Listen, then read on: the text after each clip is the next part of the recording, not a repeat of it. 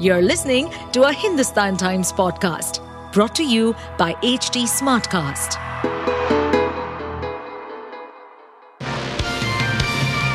Hello, these are the top news for the day.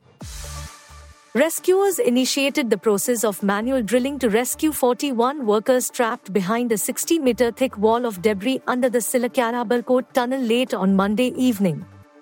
Officials said that rat miners have started manually drilling through the narrow pipe to reach the workers. Explaining the process, officials said that three miners will go inside the pipe at a time, one will drill, another will collect muck, and the third will push the muck through a trolley to the other side of the pipe. Rat hole mining is a primitive method of extracting coal deposits through narrow, horizontal passages, prevalent in Meghalaya.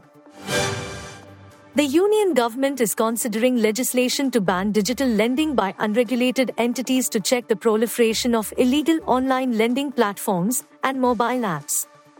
Two officials familiar with the matter said the move is aimed at protecting people who borrow money from these and then suffer the exorbitant interest rates and unethical recovery practices adopted by them, which have led to some suicides.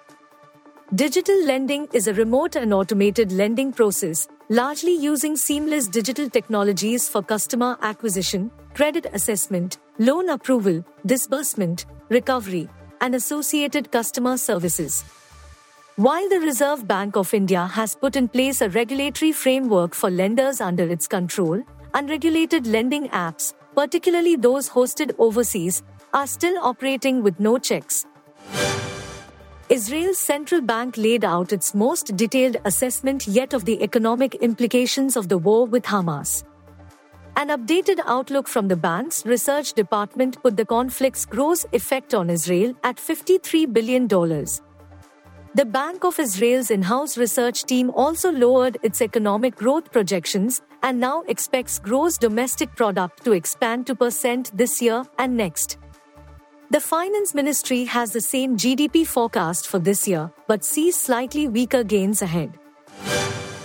Cristiano Ronaldo's Al Nassr booked their place in the Asian Champions League knockout stages on Monday with draw at home to Iran's Persepolis. The Saudi Arabian side, who had won all four Group E matches going into the encounter in Riyadh, needed only a point at Al Awwal Park to advance to the last 16.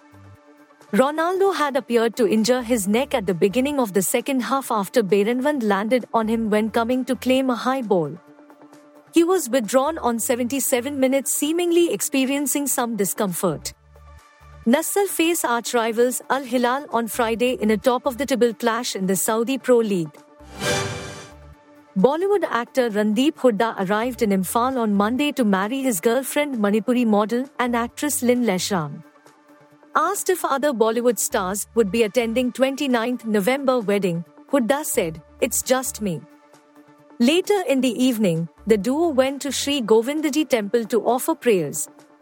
On Saturday, Randeep and Lin took to Instagram to share the details about their wedding in the latter's hometown, which will be followed by a reception in Mumbai for their film industry friends.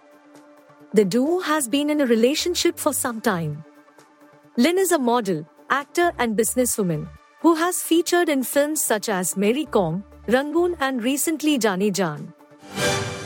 You were listening to the HT Daily News Wrap, a beta production brought to you by HT Smartcast. Please give us feedback on Instagram, Twitter, and Facebook at HT Smartcast or via email to podcasts at hindustantimes.com. Until next time. To stay updated on this podcast, follow us at HT Smartcast on all the major social media platforms. To listen to more such podcasts, log on to www.htsmartcast.com.